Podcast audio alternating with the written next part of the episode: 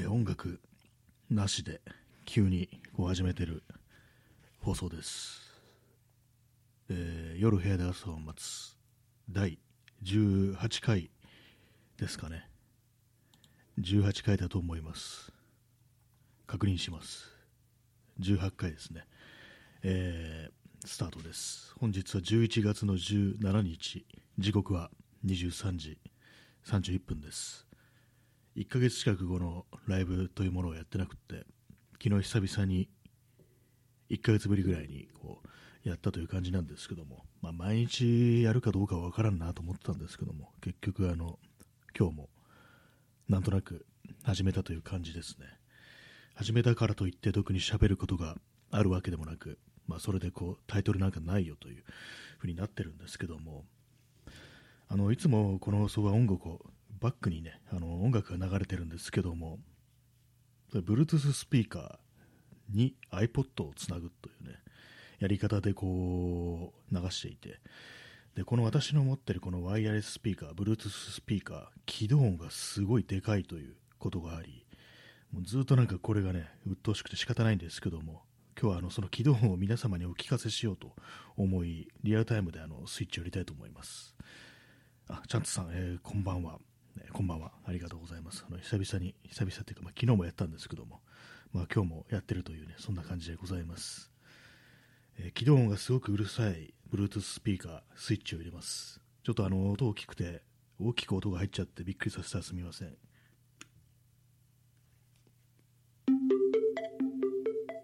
AUX mode. はい、えー、1500円ぐらいで買った Bluetooth スピーカーのスイッチを入れると。電源オンすると。今みたいな、ね、こう今の iPod をケーブルでつないでるんで AUX モードというね風にあの音声が流れましたけども Bluetooth の時は Bluetooth モードという風にこう喋るんですけどもまあうるさいんですよねこれが。これのせいでなんか私あんまりこう使いたくないっていうね普段プライベートプライベートってあのこの放送プライベートですけどもこのラジオ放送以外であんまこうスイッチを入れないんですよね、まあ、あんまこうスピーカーで音楽聴くことないっていうのもあるんですけども、はい、まあとりあえずそんな感じでいつも通りの音楽をかけたいと思います、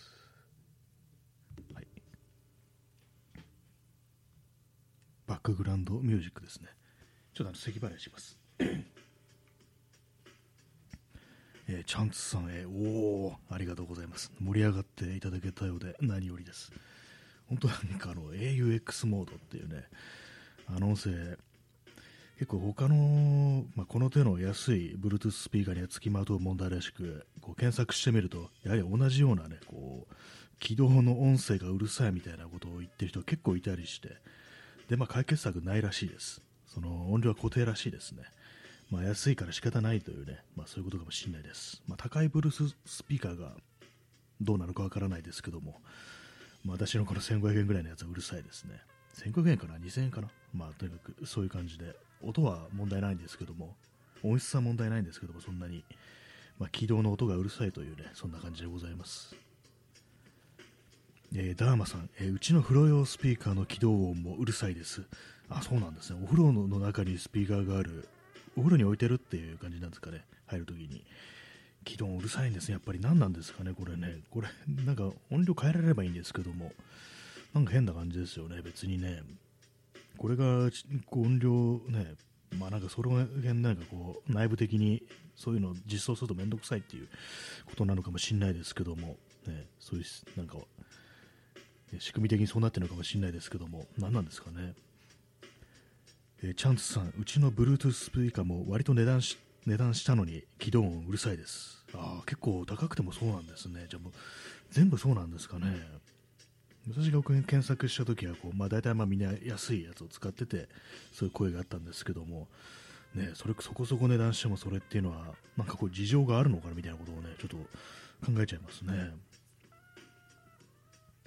まあ、ワイヤレススピーカーっていうのは大体まあこのバッテリー搭載で、ね、こう動くということもあり、なんかあの知らないうちにスイッチが入ってて、まあ、オンになってて、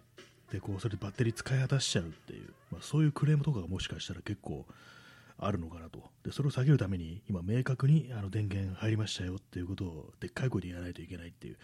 そういう事情ももしかしたらあるのかななんていうふうに、今、なんとなくこう思ったんですけども、まあうるさいですね、本当にね。スピーカーにこう手を当てて、ちょっと塞いで、そしたら、マシになるかなと感じでね、こう私自分のなんかこう、ね、胸のあたりにこうガッとね、こう抱える感じでスイッチを入れてみることもあるんですけども、まあ、うるさいですね、そういうふうにあのスピーカー部分を塞いでても、何なんでしょうかというふうに思いますね、本当にね。はいね、そんな感じであの、Bluetooth スピーカーの話からこう始まりましたけれども、とりあえずインスタントコーヒー飲みます。最近普通のコーヒーもあるんですけども、どうもめんどくさくって、インスタントにしちゃってますね。あの、カルディのコーヒーがあるんですけども、今、なんかあんま美味しくないなって思ってました。あの、多分カルディの一番普通のなんかブレンドのやつだと思うんですけども、私前にある業務スーパーで買った、ちょっとあのー、濃いめのになんかこう、深入りだったかな。なんかそういうやつを買ってみたんですけども、それは結構ね、美味しかったんですよ。でもカルディってね、結構ね、いろんな豆とか置いてあっててね、こう、ちょっと凝ってそうな感じがするんですけども、なんか、いまいちというか、まあ、薄いのかもしれないですね、私にしたら。まあ、好みの問題かもしれないですけども、まあ、今はインスタントコーヒーを飲んでおります。あの昨日、ドライブ・マイ・カーっていう映画の話をしたんですけども、さっきあの少しだけちょ見直し見返してみました、ね。よくあれですね、あの1回見ただけでは気づかないようなところことだとか、結構そういうのありそうな感じなんで、まあ、ちょっとさすがに3時間ある映画をもう1回見るかというと、ね、こうちょっと微妙な感じするんですけども、でもちらっと見た限り、見直した限り、やっぱりなんかこう何度か見てこう味わい深くなっていくタイプの映画からなんていうことはちょっと思いましたね。チャンツさん、えー、カルディはカルディであることにあぐらをかいている、過去偏見。ああ、もカルディでさえあればいいみたいな、そういうのありますからね、なんかカルディとりあえず入ってみるか的な、このね、そういうのありますからね、私も一時期本当になんかこう、ね、カルディのある街に行くたびになんか買ってるなんていうこともあったんですけども、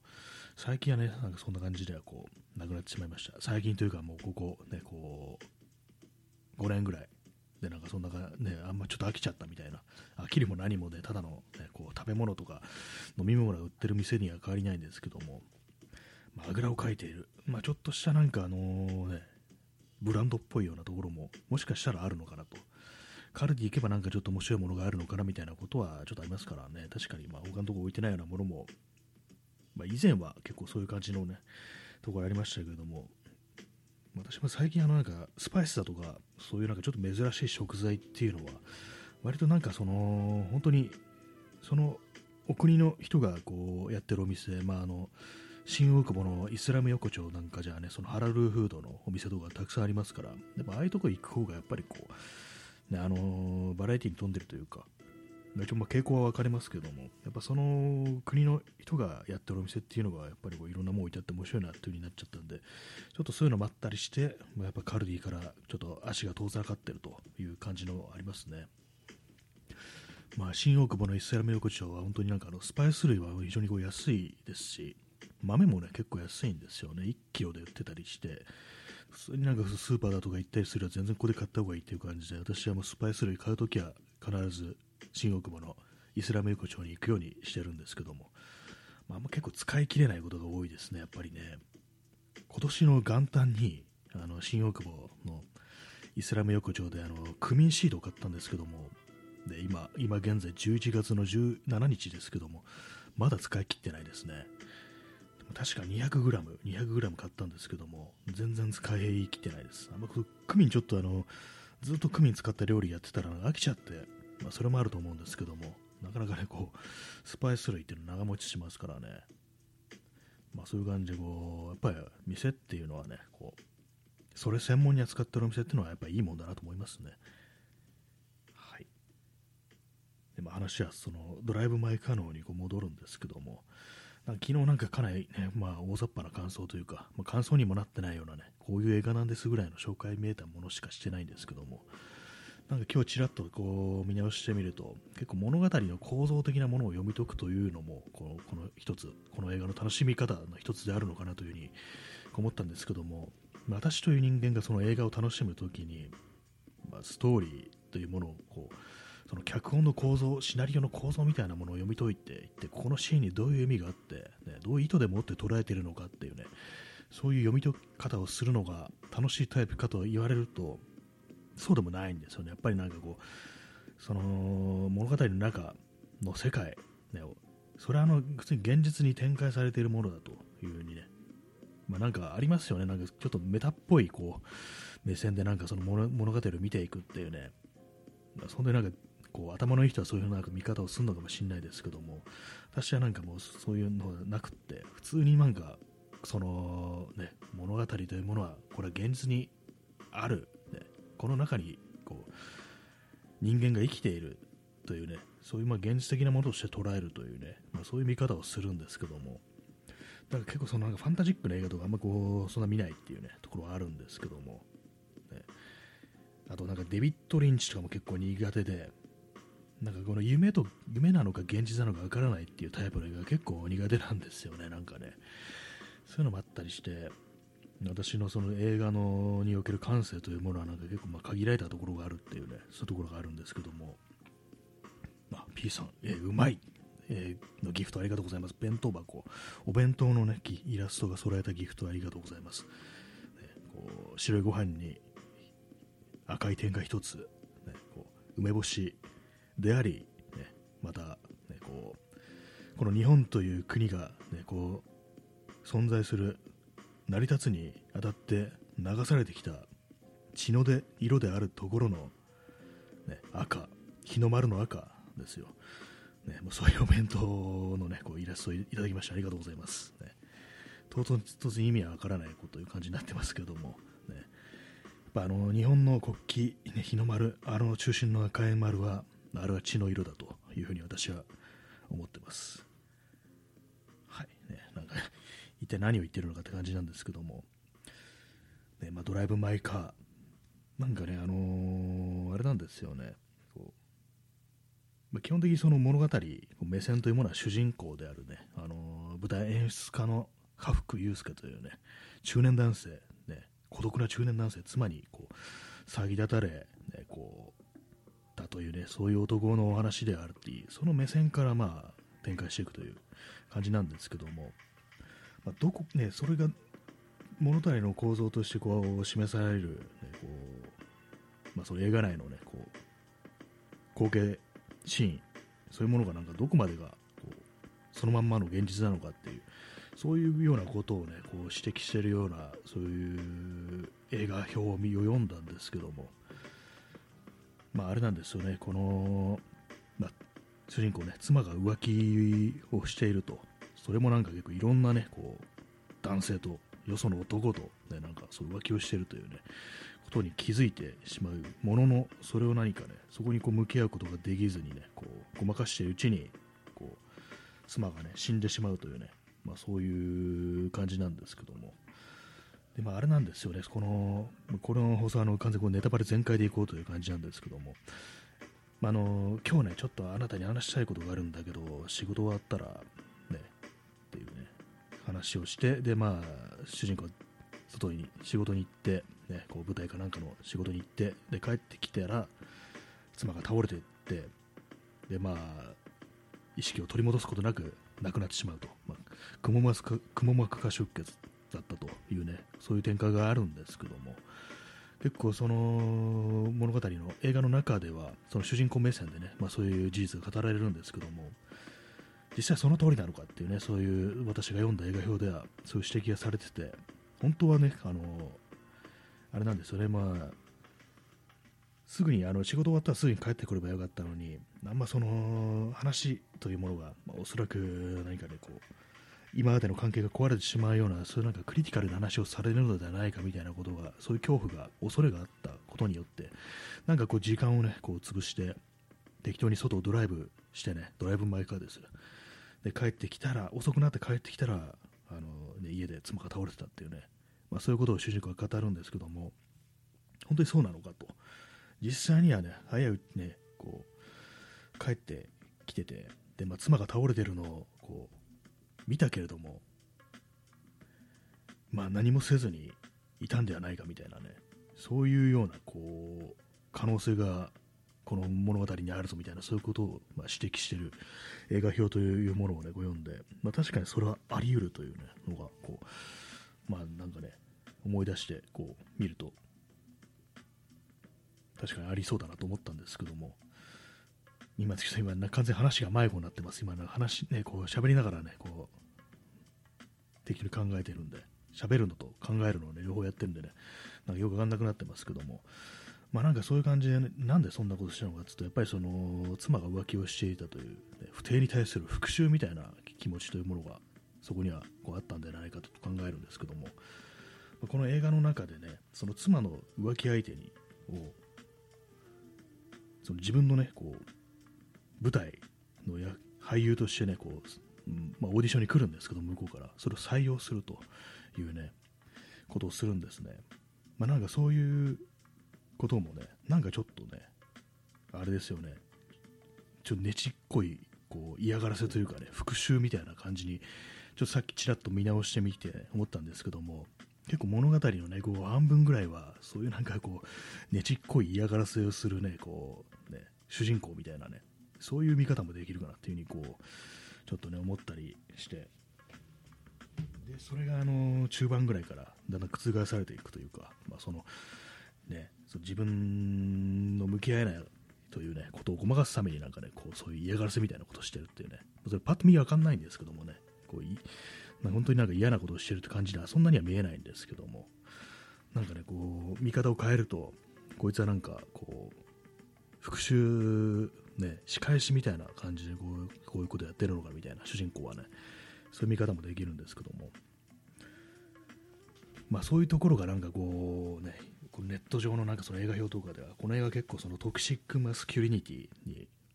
関する映画だみたいなね、まあ、有害な男性性というねものをですねそういうものに関する映画だっていうことを書いてる人いて私1回目見た時はあんま思わなかったんですけども、まあ、そういう見方をしてみると確かにそうかもしれないと。まあ、こう妻に裏切られたということが、まあ、非常にこうねこう気に食わないということからなんかそういうねことになっていくというね。ことなのかなというふうに今今というかさっきちょっとちらっと見直しててねこう思いました。インスタントコーヒー飲みます。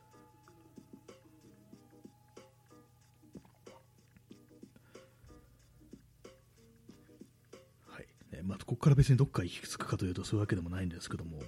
まあ、結構ね、あの原作でもその妻の浮気相手にわざとねこう近づいていってで、まあ、飲みに誘ったりして、まあ、相手俳優なんで浮気相手は。だからまあその主人公は舞台役者兼演出家であるということからまあつながりあったりしてでねこう挨拶ぐらいはしてるっていうねそういう関係なんですけども、まあ、それにわざとこう近づいていってこうちょっとなんかね、あのー、飲み行ったりしてると、うちに結構好感を持つようになったりね、ちょっと友情みたいなものすら、もはや感じてるみたいなね、ことが、そういう描写があるんですけども、まあ、映画映画だとね、結構原作だとあの40代前半ぐらいで、まあ、主人公からしたらあの多分まあ5歳ぐらい年下みたいな感じなんですけども映画だとあの岡田将生というねこう若手の俳優がこう演じていて、まあ、多分30ぐらいなのかなというふうに思うんですけども、まあ、だいぶ年下ですよね,、まあ、十ね十数歳年下みたいな感じのねなってて結構違うんですけどもそういうふうに年を離してみるとねこうその何ていうかその嫌がらせみたいなねこう俺のかみさんと浮気しやがってみたいなこう嫌がらせみたいなものがね結構見えてくるなと思ってそれを念頭にこう一応見直してみると結構こうね変わってくるかなと思いました、まあ、この映画あのそういう感じでねあのあれですねパートナーにこう裏切られたりしてムカついてるという人が見たら何かこう非常にこうねつまされるものがあるんじゃないかということが今ふと思ってしまったんですけども。ねまあ何回か見てるとねどんどんどんどん印象変わっていくのかなと思いましたなんかこう私もねこの映画見て感動したかと言われるとまあ、そんなでもないんですよね、正直。でも何かこう、すごく引っかかるというか、まあ、そういうところがあったりして、まあね、まあ、見るかどうかわかんないですけども、なんか気になる映画だなということを思います。まあ、こういう時にあのいろんなこう映画表とか、ね、他の人の映画表とかってあんまこう見ちゃうと、なんかこう自分の感じたこととかがわからなくなってくるんで、あんまそう見ないようにしてます。考え物ですよね、結構ね、あのいろんなこう、まあ、本とかもでもそうですけども、書評だとか、映画評だとか、そういうものを見ちゃうと、なんかこう、最初の頃の自分がどう思ってたか、どう感じてたかってことが分かんなくなっちゃうっていう、そういうことって結構、まあ、私にとっては結構あることなんで、最近はこうあんまりね、こう見ないように、読まないようにしてますね。はい。インスタントコーヒーを飲みます。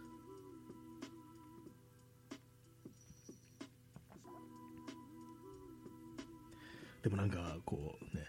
改めてちょろっと見てみて思うのは、もう普段からね、まあ、村上春樹原作のね、こう、映画化ということで、まあやっぱそのセリフ回しとかが村上節っていうんですかね、なんかそういう感じなんですよね。こう村上春樹っぽいセリフだみたいなことをね、思うんですけども、面白い、ちょっと面白くなってきますね、見てるとね。なんか、実際問題、リアルでこんな話し方をしてる人がいたらどう思うんだろうっていうね、思っちゃうんですけども、映画見てる間は結構普通に受け入れられるんですけども、実際リアルでこんな喋り方をする人いたら結構面白いなっていうね、ことを思いました。結構映画とかああいうフィクションにおける話し方問題、ね、って結構あると思うんですけども、まあ、日本映画とかはね、私あんまこう、見ないかったんですよ、昔は。結構その演技というかなんていうかこう役者さんの喋り方というものがあまり現実とかけ離れているということがなんか非常に気になるっていうねそういうことがあったんですけどもそれはなんか結構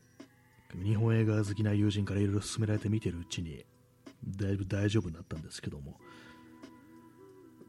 まあ映画に関してはね割といけるんですけどもまあでもやっぱ最近の、なんていうんですかね、こうエンターテインメント作品の中でわざとらしい演技みたいなものは、結構なんかね、あのー、きつくなってくる感じはありますね。多分ね、あのー、あの、庵野なんとかって人、秀明でしたっけ？あの人、最近あの、シン・ゴジラだとか、シン・ウルトラマン動画でね、こういろんな、まあ、撮ってますけれども、なんかあの人の映画見たらなんか結構きつい気持ちになりそうな気がします。なんかね、こう、見てない、見てないんですけども、ね、え P さん、竹中直人。ああ、竹中直人もなんかね、あれ、なんていうんですかね、私なんかそういえば竹中直人の演技ってものあんまこう見たことないような、割とあの人も結構大げさというか、なんというか、もともとなんかモノマネとかやってる、ね、人だったっていうことらしく、なんか最初なんか松田優作のモノマネで出てきたみたいな、ね。ことを聞いたことがあるんですけども、そういうところもあったりして結構誇張された演技みたいなところがもしかしてあるのかなと思うんですけどもなんですかね日本映画の日本映画らしい演技というものを割とある部分ではある意味では体現しているのが竹中直人という竹中直人という役者さんなのかなというふうにふと思ったんですけども、まあ、んまあんまねそういえば竹中直人の映画ってあんま見たことないですね。あのー、相撲の映画相撲部の映画で四股踏んじゃったっていうねあの映画ありましたけど、あれ確かなんか竹中直人出てたような気がします。あれ結構、あの映画なんか結構面白かったなという記憶がありますね。もうだいぶ昔にね、こう10代の頃になんか見たような記憶あるんですけども、テレビで。そのぐらいかな、あの結構あのね、なんか、印象に強い人であるんですけども、あんまこう映画の中のこう印象、なんか覚えてないですね。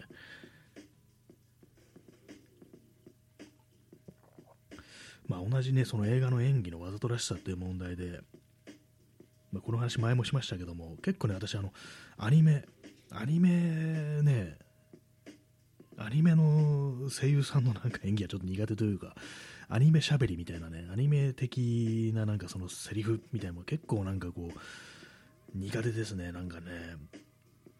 結構、まあ、声入れてる人にはね、ちょっと申し訳ないんですけど、ちょっと声優さんの演技がなんかこう、ちょっとなんか自分受け付けないようなところあったりして、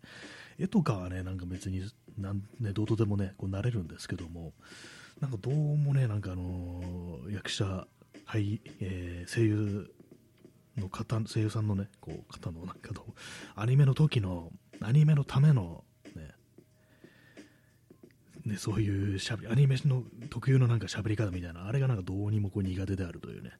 そういうところがありますね。それで結構見れてないような作品って割とあるというふうに思います。昔からね、あのなんか本当にこう子供の頃から見てたような、まあそういうものはに関してはちょっと受け入れられてるんですけども、結構最近の新しいね、こう自分のなんか守備範囲に入ってないような作品の場合なんか結構きつい気持ちになるっていうか、な、なんなんですかね、あれね。まあ、あんまこう見ない人間ですから、まあ、たくさんね、見ていけばなれるのかもしれないですけどもね。まあ、こういうふうに私、そのラジオみたいなところでね、こう喋るということをしていてね、こう声だけの存在ではあるんですけども、これも この放送も人によってはなんか、なんだこいつのわざとらしい喋り方みたいなね、そういうところももしかしたらこうあるのかもこう知れないですね。まあ、こう、ね、自分のことって客観的にはわからないですからね。なんか話がこういろいろあっちこっちこう言ってますけれども、まあ、あれですね、確か Amazon プライムでもうそろそろあれですよね、新ウルトラマンが来るということらしく、ちょっと見てみようかなっていうね、気になってますけども、なんかね、ちょっと、うんって気持ちになりそうですね。はい。ね、なんかこう、なんかあれが嫌、これが嫌みたいな感じになっちゃってますけども、ね、普通にあれ面白かった、これ面白かったっていう話をね、こうすればいいんですけどもね、なんかどうしても最近なんかちょっとあんまりこう、暗いね、暗い気分気持ちでいることが多いもんですから、なんかそういう話になっちゃいますね。まあ、嫌いなものの話、嫌いとまではいかないんですけども、なんか苦手だなっていうね、こう、そういうものの話で盛り上がるというのも、ちょっと楽しくはありますからね。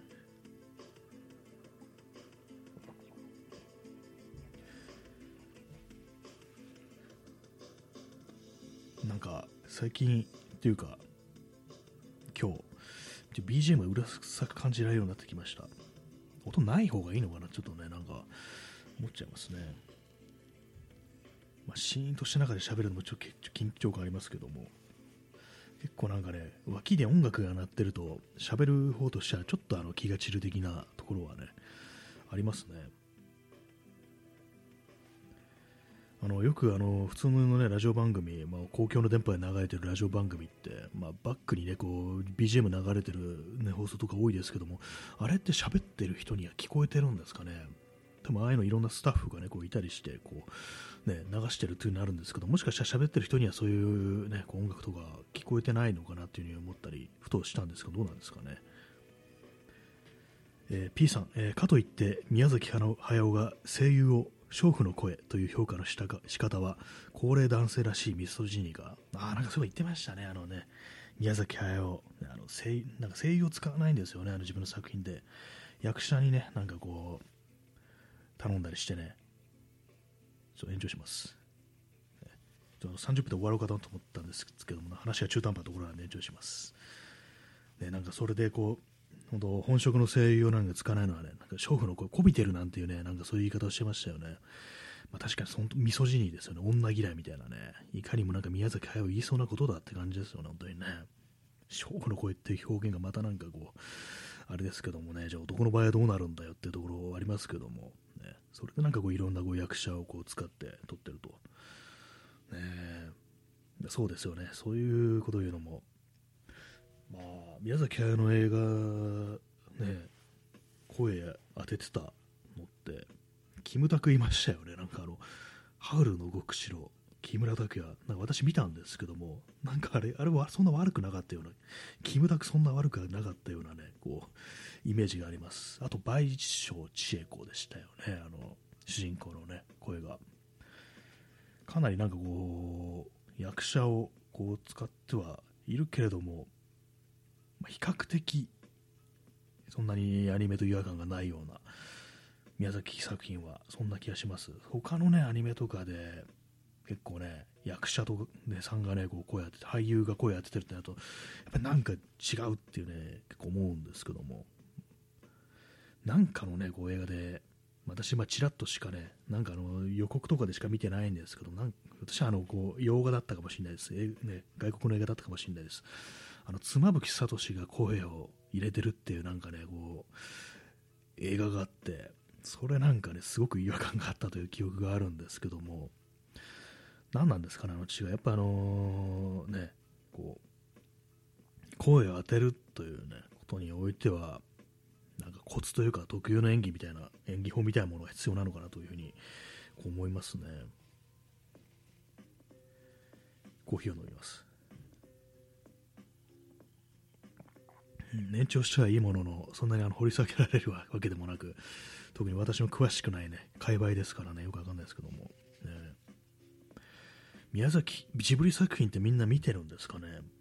私はなんどうですか？近年の作品は見てないと思います。多分最後に見たの、千と千尋の神隠し、あ、違うか、ハウルの動く城ですね。それ以降は多分見てないと思います。ね、なんとなくね、まあ、そんテレビでやってたらなんかちょっとつけてみるみたいな感じのことはあったんですけども、あのー、テレビをね、見なくなってから、やっぱそういう感じは宮崎作品からね、見ることなくなりましたね。今なんかあの配信サービスにジブリ作品ないから若い人はこう見てない人が多いなんていうね話を聞きますよね。まあそれはそうなるわなと。テレビ見る習慣がなければ、ね、触れる、ね、触れられないんであれば見ないよなっていうふうに思いますね。はい。ね、なんかかんなんかこうよくわかんないね、あの声優、なんかあの、映画の演技がわざとらしいのは、映画特有のわざとらしいというか、なんか、映画の中にしかない演技。まあ、これ全部に言えるんですけどね、フィクション作品や小説の中でね、もうそこさっきの村上春樹じゃないですけども、村上春樹のね、小説に登場するような喋り方をしている人間がいるかってなると、まあ多分いないっていう、ね、感じになりますからね、いろんなそのフィクションの中における人間の喋り方とかね、そういうものっていうのはなんか現実をそのまま反映してるわけではないから、やっぱどうすね、絶対なんか違和感ってものがあるって感じなんですけども、ね、大江健三郎の小説の中に登場するような喋り方をするような人間がいるかっていうね、感じのこと思いますからね。私、あの、なんで一級に大関健三郎が出てきたかっていうと、私、結構その文体というか、その、文章好きな作家として大江健三郎が、ね、出てくるんですけども、なんかあのねちっこい感じ結構好きなんですよね。割となんかこう、いろんな人の評価とかをね、読むに、読むと、なんかあのー、分かりづらいと、ね、なんかねちっこくてしつこくて読みづらいみたいなことをね、こう聞くんですけども、私はあれなんか結構好きなんですよね。私あの好きな、あの、大江健三郎で好きなのは初期のね、初期の作風で、ね、私あの、自分のね、あのウェブサイトの名前というか、タイトルというか、サイトのね、こう、サイト名みたいなのが、あの、個人的な景観というね、タイトルになってるんですけども、これあの、大江健三郎のの小説で、個人的な体験という作品があるんですね。そこから取ったというね、あの景観はあの景色っていう意味の、ね、言葉なんですけども、そこからなんとなくこう、個人的な景観、まあ、意味はよくわからないですけども、ね、なんかそんな感じのね、こう、名前を付けてるくらい、なんか結構ね、その、大江健三郎特有のなんかのねちっこい言い方ってものが結構ね、好きであるんですけども、なんで大江健三郎に触れたかというと、なんかね、あの、家にあったんですよ。多分親がね、なんかね、もらってきたか買ったかでなんかでね、大江健三郎初期傑作集みたいなね、なんかその感じのね、こう、分厚い本があって、それを結構ね、あの、最初に読んだの多分中学生ぐらいの時だと思うんですけども、なんとなくね、そう自分の近くにあったという感じで、なんとなくね、こう、目を通してるうちに、あの、なんかねちっこい文章というものがなんか自分の中にこう根を張ったみたいな、そういうところがあったりして、割となんか好きなんですよね。はいまあ、それだけなんですけども、結構あれですね、家にあった本というものはなんか割とこう、自分の中にね、こう、一つのなんかこう、枝、枝というか根というか、結構なんかね、あのー、深くね、入り込んでるものなんだっていうふうに思いますね。皆様もそういうのはありますか？なんか子供の頃にあった、なんか難しくってよくわからないけど、なんとなく目を通してるうちに、こう、自分の中にね、こう深く入り込んでいったみたいなものって結構あると思うんですけども、私の場合それは大江健三郎かなという感じですね。となんか、あのー、これはあの絵画、画家ですけども、ゴヤというね、画家がいますよね。なんかそれのね、ゴヤのね、画集みたいな本もあったりして、それも多分なんかね、もらってきたようなもんだと思うんですけども、別にうちのね、両親が特に美術にね、こう、造形が深いというわけではなかったんで、ね、まあ、そういう感じもありね、なんかもらったと思うんですけども、それもなんかね、ちょっとあの、ゴヤって結構怖い映画多いですから、それもおっからびっくり怖いもの見たさみたいな感じで見てるうちにね、なんか結構あの、まあ、その自分の中におけるそういう絵画というものに対する興味という、ね、ものをなんかちょっと培ったのかなみたいなことはありますね。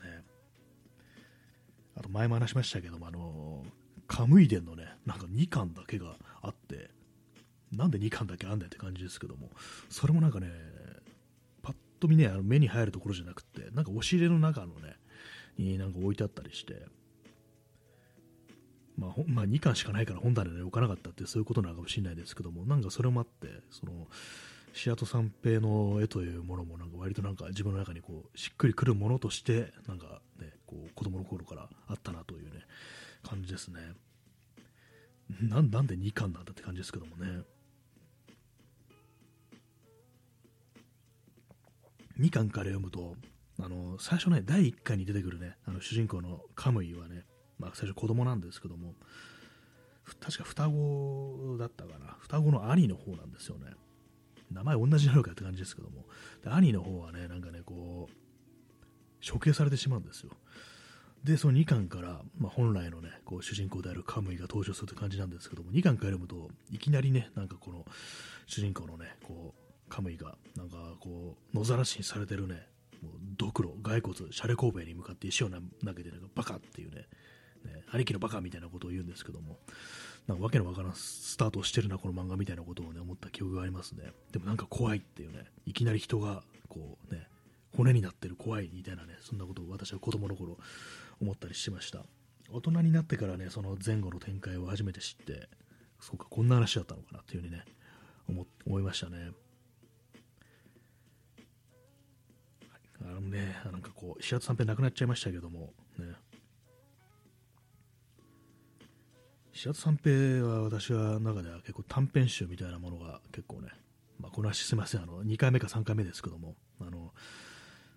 昔日本の昔話みたいなものを劇画にしたっていうような作品がこうあってねこうそれこそ漫画日本昔話して昔テレビでやってたアニメありましたけどもそこで取り上げるようなこう各地方の昔話というものをこう漫画にしたという作品があって短編集があって結構それがね印象深いですね。劇画調ですからね。怖いんですよ。人が死んだりするね。そういう展開が非常に多かったしね。お線転がしっていう昔話があってそれどうやらしかっていうとあのー、あるところに、ね、大変仲のいい、ね、兄弟がおったそうな2人はねこう漁師をしていてねこう2人で仲良く海に出てこう、ね、仲睦ましくね暮らしてたんですけども仲難しく難しくって変かなんかあの夫婦っぽくなりますねそうするとね、まあ、とりあえずまあその、ね、うまくいってたんですけどそこにあの汚染というねこう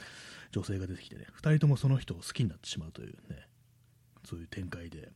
でそのうちその女性をね汚染をめぐって2人はいがみ合うようになりねこう今まで一緒に漁に出てたのが別々になってでこうだんだんと生活も荒れてくるという、ね、ことになりで最終的にねこうこのままでは俺は兄貴を殺してしまう俺は弟を殺してしまうそんなことは避けたいってなってそれを避けるためにはどうすればいいか。汚染さんに死んでもらうしかねえっつってね殺すんですよ。で殺してねすまん。ね、汚染さん死んでくれってね、俺たちが、ね、俺たちがね、殺し合わないためにあんたに死んでもらうしかねえんだみたいな感じでね、そういうこと鎌とかでね、なんか包丁とか出刃包丁みたいなので刺し刺殺するっていうね、衝撃的な展開ですよね。それであのね、遺体をね、こう、岩場にね、打ち捨てるわけなんですけども、そこがね、あの非常に大変波の荒いところで、なんですけども、でそれで打ち寄せる波岩場に打ち寄せる波で、その汚染さんのね、こう、ね、ムクロがこう何度も何度も岩場に叩きつけられて、でそれで、ね、どんどんどんどんね、こうボロボロになっていくと、でまあ、腐敗もしていくと、そういうふうに大変凄惨なね、光景が繰り広げられてるわけなんですけど、それをね、こうどうしても目に入るわけです、2人の。で、それに耐えられないのがなくなって、2人はね、こう別々にどっか別のところにね、こう、行方をくらましてしまうという、そういう終わり方をするんですけども、でまあ、そのいわばまあ、汚染さんのね、こう、遺体がね、こう、何度もこう、ね、打ち付けられて、ボロボロになって、で、その様をね、こう、汚染転がしと、波に転がされるということですよね。まあ、そういうことから、その場所をね、汚染転がしと呼ぶようになったなんていうね、そういう昔話があるんですけども、まあ、その話がね、私はその白戸三平のその昔話を漫画化した作品の中ではね、こう、一番印象になってますね。怖いんですよね、いちいちね、なんかね、いろいろね。音楽途切れたので、一応かけます。一応ってなんだ感じですけどね、失礼ですね。はい、iPod の電池がなくなりそうですんで、iPod クラシックです。ね、えー、80ギガですね。ハードディスクだから80ギガと非常にね、これ大容量なんですけども、ね。あ、P さん、えー、白戸三平シートン動物機もコミカライズしていた。あ、そうなんですね。白戸三平もしてたんですね。ちょっと面白そうですね。興味あります。私、シートン動物機、あの、谷口二郎のね、やつは読んだんですけども、あれも非常に良かったですね。シートン動物機結構有名な作品ですけども、ね、こう子供の時なんかね、結構触れる機会も多いかなと思うんですけども、私はね、こう全然知らなくって、あの狼の話ぐらいしかね知らなくってそれも読んだわけではなくてねなんとなくうっすら話を知ってるぐらいの、ね、あれだったんですけども、ね、ちょっと興味ありますね。本当になんかこう、まあ、前も話しましたけども谷口二郎のそのシートン動物機そのねものすごく頭のいい狼が出てくるっていうのがねそれからあの谷口二郎のあのねこう緻密な絵によってねそのねその狼の頭の良さ凄さみたいなものがねすごいなんか存分に伝わってくるようなね、そんな話で、野生動物って本当になんか頭いいのもいるんだななんてこと思いましたね。人間の仕掛けた罠を全てこうね、引っかからないどころか、こう、あれですよ、狼ですから、後ろ足でね、なんか小石とかをね、蹴って、で、あのー、トラバサミっていうんですかね、あのね、ガチャンってなるやつ、足挟むやつ、あれをね、誤作動させて、その石を当てて、で、まあ、ガチャンってなってね、こう、まあ、無効化するわけですよ、罠を。そんなことまでするんだって感じでね、かなり驚きましたけども、ね、まあ、人間は動物を舐めちゃいかんというようにね、思いましたね。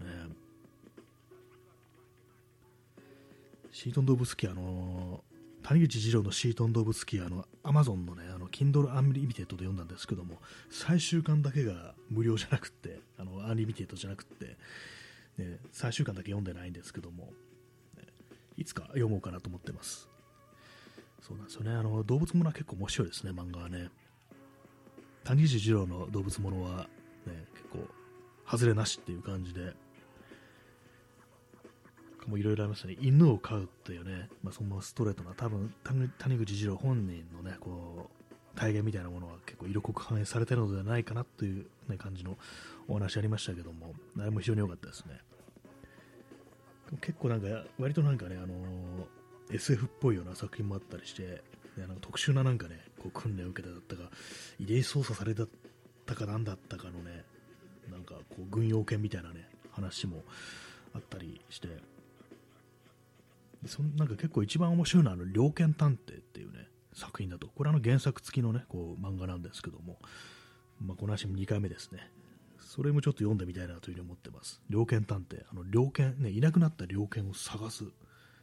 ね、専門の探偵。そんなのが成立するのかってちょっと思っちゃいますけども、ね、まあ別に普段は猟師とかやってるのかもしれないですけども、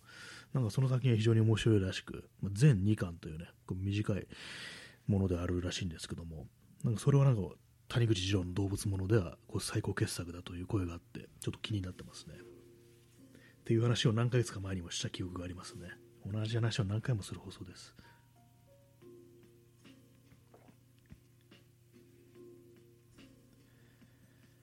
まあね、あの、Kindle Unlimited で、ね、あれはなんか結構いろんなこう昔のそういう作品が、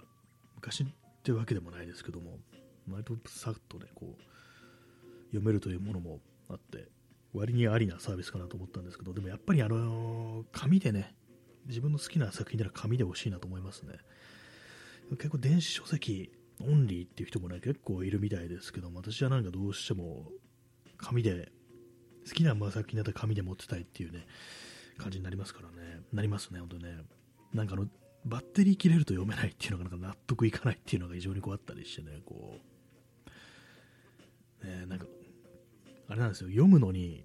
読むだけで何かが減っていくっていうのがちょっと嫌っていうのが、そのまあ、バッテリーしかないだろうって感じなんですけども、なんかこうそう、電気なしでね、こう、読んだりできるものじゃないとっていうね、どうしてもなんかその本に関してはそういうふうに思っちゃいますね。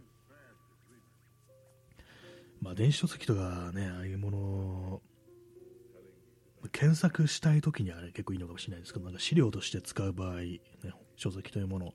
ね、そういう場合は検索というものが、検索ができるから、電子書籍って結構いいのかもしれないですけど、私はなんかまあ本は、やっぱこう、神だと、神の方しか認めんというわけではないんですけども、そんなそもそも読書してないですけどもね、まあやっぱ神だな、神が欲しいなって思っちゃいますね。と言いながら私、あの、前に本買ったのいつだろうというぐらいの、ね、人間なんですけども、本当ね、あの、図書館でなんか本当に済ませちゃってるところあるんで、なんかね、口が裂けても本好きだと言えないですね、本当にね。最後に買った本って、なんだろうっていうぐらいのね、あれですからね、昔はなんか割となんかそのハードカバーでなんかね、買うってことも、それも新品でね、買うってこともちょっとあったりしたんですけども、本当になんかね、こう、なくなりましたね。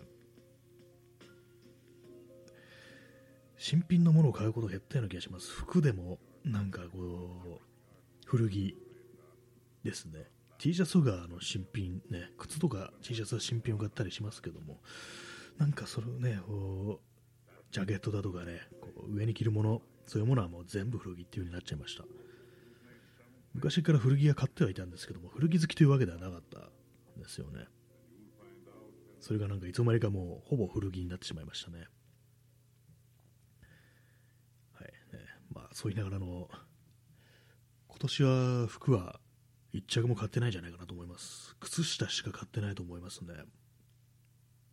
去年は、なんかマウンテンパーカーを買った気がするんですけども、それも一昨年かもしれないです。まあ、そのぐらいなんかね、こう着飾るというか、なんというかね、こうおしゃれをする、ね、服装に気を使うというものから、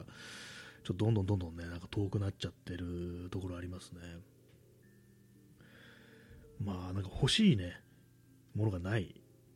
っていうのが結構全般言えるところがあって、それあの衣服に限らずですけども、なんかね、こう、ダメですね。良くないですね。人間としてなんかちょっと終わりつつあるみたいなね、感じのところありますけども、ね、今私が買おうと思ってるもの、ね、ハンドクリーム、まあ、こういうこういうものはあの買おうと思ってものに入らないですよね。それ普通の身の回りもんですからね。まあ、それはまあなしとして、今買おうとしてるもの、私、あの、ネジを切るタップってやつですね。それ買おうかなと思ってるところです。あのネジ穴を作るためのね、こう、やつですね。あの、三脚、カメラとかの三脚には、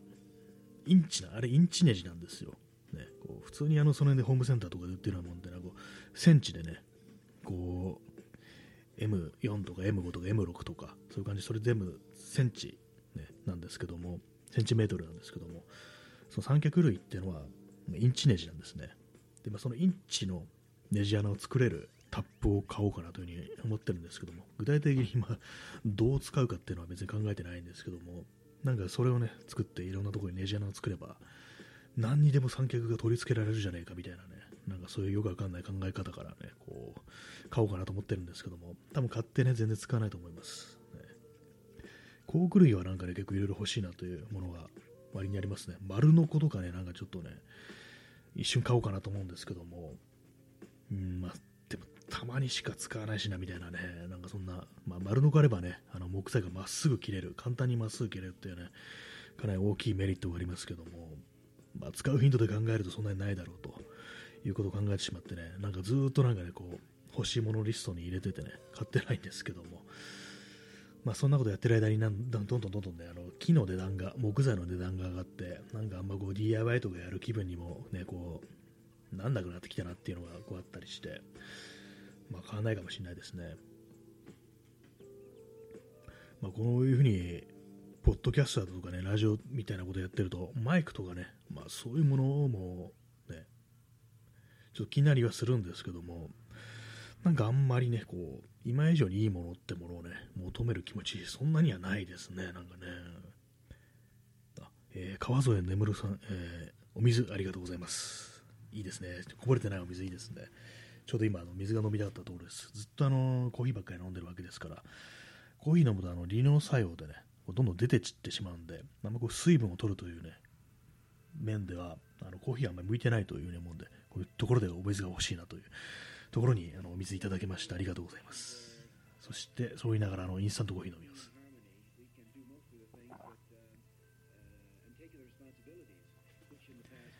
えー、時刻は0時20分ですね。ずいぶん遅い時間になってしまいましたね。なんか、やっぱりなんかこう、もっと早くから始められるんですけども、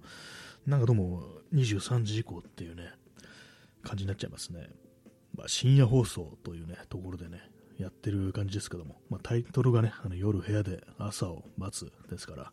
まあ、そのタイトルふさわしい、ね、時間になってるかと思うんですけども、なんかちょっと、ね、たまに時計見て、え、もうこんな時間っていう感じでびっくりしちゃうことがね、たまにありますね。えー、何の話をしていたんでしょうか？水の話の前何だったかな？忘れました。ね。なかなか人間のね、負担記憶というものは開かないものですから、私最近特にそのメモリがどんどんどんどん消えていく感じで、ね、こう、忘れちゃいますね。人間、自分ね、あの、積極的に思い出そうと思わないと、どんどんどんどんね、こう、忘れていくんだというね、ことを結構最近痛感してるんですけども、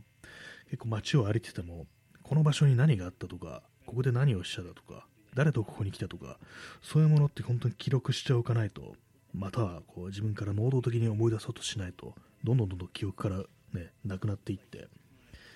いつか本当にもう無になると、真っ白になってしまうというね、そういうものなんだということに気がついて、最近はなんかこう思い出すということをね、こう積極的にやっていきたいなというふうにね、こう思ったりしてますね。まあ、嫌なことはね、なん忘れて、楽しかったこととかね、そういうものをこう覚えていたいですね。昨日古い写真を見ていてこう私あのカメラをねデジタル一眼レフを買ったのが2010年なんですね。その前もなんか、ね、あのコンパクトとか持ってたんですけどもそんなにま熱心にはやってなくって。でまあちょっとねあのレンズが交換できるデジタル一眼レフってやつを買ってみようってなったのが2010年だったんですけども、まあ、そこからねもう12年か経過してるというねことなんですけども10年前のこうね10年前の11月どんな写真を撮ってたかなというふうにね見てみるとなんかね記憶としては結構新しいんですよ。だかあこのねこの写真撮った時のことを覚えてるわみたいな感じでやっぱりそういう感じであの写真に残ってるとその時のことが結構あの鮮明に思い出せるっていうね、感じがあって。でね、去年の11月ね、こう、初旬あたりの写真見てたら、ああ、そういえばなんか、この時ね、あの、友達と会って、なんか、カレー食べに行ったなみたいなことをね、思い出したりして、これも多分ね、あの、写真に撮ってなかったら、おそらく忘れてるっていうね、そういうようなところなんですけども、そのね、あの、そこからね、こう連鎖的にね、こういろんなこうその時友達と話したことだとか、まあ、そういうものを、ね、結構思い出出せたりこうしたんでね、やっぱりなんか記録に残しておくっていうのは大事だと思いますね。結構なんかあの、その本当に自分の、ね、心に、記憶に、脳に刻みつけるには写真なんか撮らないで、こう自分の肉眼でもってこう景色を捉えることが大事なんだっていうね、そういう結構意見、かなりね、こう、ありますけども、私としてはね、私もそれが昔は正しいと思ったんですけども、今はなんかあんまそう思わなくて、まあ、あの年を重ねるについてね、だんだんだんだん記憶というものはこうあやふやになっていくということもあり、やっぱそれにこうね、あの抵抗するために、形にして残しておくっていうのは結構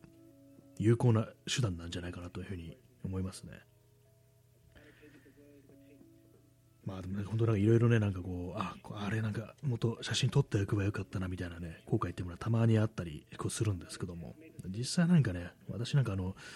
一応なんか自分は、あの、ね、割と大体いつもカメラ持ち歩いてて撮るようにしてる、まあ、趣味としてそれもやってるんですみたいなね、顔をこう、しますけども、ね、まあなんかあんまこう、能動的にそれをやれてるかというとそうでもないんでね、こう、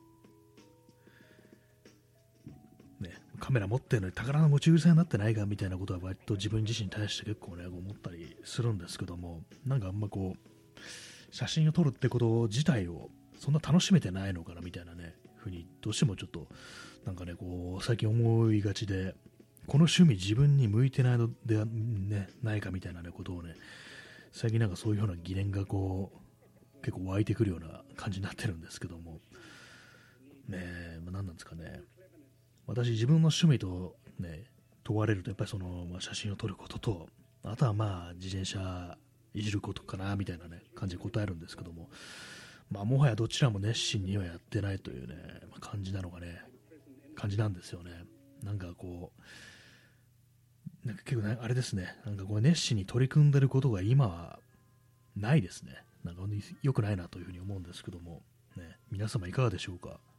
あなたが今やってる、取り組んでることって何ですかとか、趣味は何ですかと聞かれて、ね、すっと答えられる、ね、そして実際にそれがあの、ね、その趣味という言葉に、取り組んでるという言葉に見合ってる、ね、実態があるのか、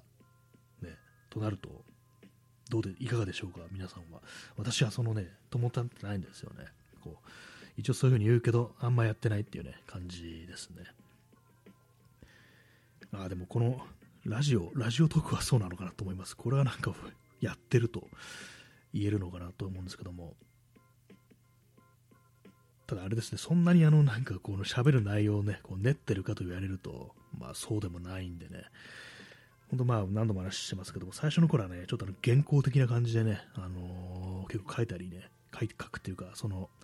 テキストのね、ファイルにね、こうまとめたりしてたんですけども、本当全然、こう、それやらなくなりましたからね、本当になんか、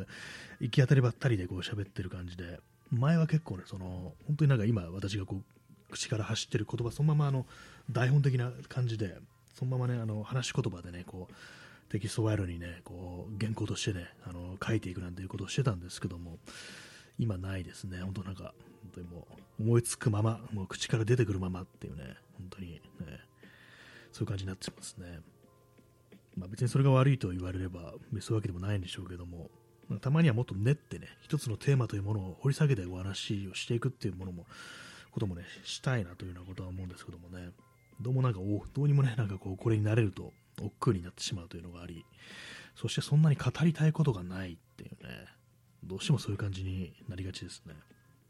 で、またなんかちょっとマイナスなね、お話をしてますけども、本当最近なんかすごくこう、ね、日々ネガティブな感じでこう過ごしているので、なんかどうしてもこんな感じの喋り方になってしまいますね。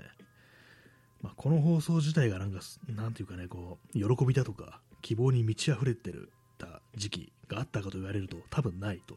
いう感じなんでね、どうしてもまあ、あれですよ、本当なんかこう、時代を反映した放送だと思っていただければと思います。ね、こんな暗いね、こう、世の中ですから、ね、こう、話す内容もそんなに明るくなくなって当然だろうみたいなね、そんなところはあるんですけども、かといってね、なんかまあ、それで、聞いてて面白くない、気がめるなんて放送には、ね、したくないわけですから、そんな中でね、ちょっといろいろこう、面白いものとか、面白いものというか、なんかこう、ちょっとくすっと笑えるぐらいのね、そんぐらいのことは提供していきたいなぐらいのことは思ってるんですけども、ね、思ってるだけです。ね。思ってるからいいんだみたいなね、ことをそういうふうに思ってますね。思いがちですね。前にあれでしたね、あの、前編タメ口で喋る回というのをやったんですけども、あれ結構大変でしたね。タメ口ってなんかね、まあ、普通に友人と喋るときはね、タメ口なんですけども、一人で、ね、タメ口をね、こう不特定多数の人に向けてタメ口で喋るってこんなに難しいかというふうにね、こう思ったんですけども、ね、今度全編村上春樹の小説っぽい喋り方でいくっていうね、これちょっとさすがに難しいなと思います。私そんなにね、こう、村上春樹の作品読んでないんでね、ちょっと難しいなと思うんですけども、ま、かといってね、大江健三郎の小説に出てくる登場人物の喋り方で、ね、丸々ね、1回分やってみる。それもかなり難しそうな気がします。ね。まあ、かなり適当なこと言ってますけども、あの、そういう感じのなんかおふざけのね、なんかこう、で、喋り方を変えるっていうね、会話なんかちょっと、もう少しあってもいいのかななんていうふうに、ね、思いました。はい。まあ、そんな感じで、あの、本日も1時間という長きにわたってね、こう、私の妄言を聞いていただいて本当にありがとうございます。ね、本日、あの、7名の方にお越しいただき、えー、辛抱強い方が5名残ってらっしゃるという、そういう感じでございますけども、ね、いかがでしたでしょうか。まあ、あの、1ヶ月ぐらいで空きましたけども、またなんかこうね、やっていこうという、ね、気持ちになったという感じでございます。もう少しね、あの、ね、なんかためになることとかそういうものを話せたらというね、ことがあるんですけども、まあね、その、でも元気が出てくるのを待ってたら一生元気が出てこないんじゃないかというふうにね、思うんでね、まあなんかこうね、無理やりにもやっていくっていうのがいいのかもしれないですね。はいまあ、そんな感じの、えー、第、ね、シーズン4の第18回お送りして参りました。そんなわけで、えー、ご清聴ありがとうございました。それでは、さようなら。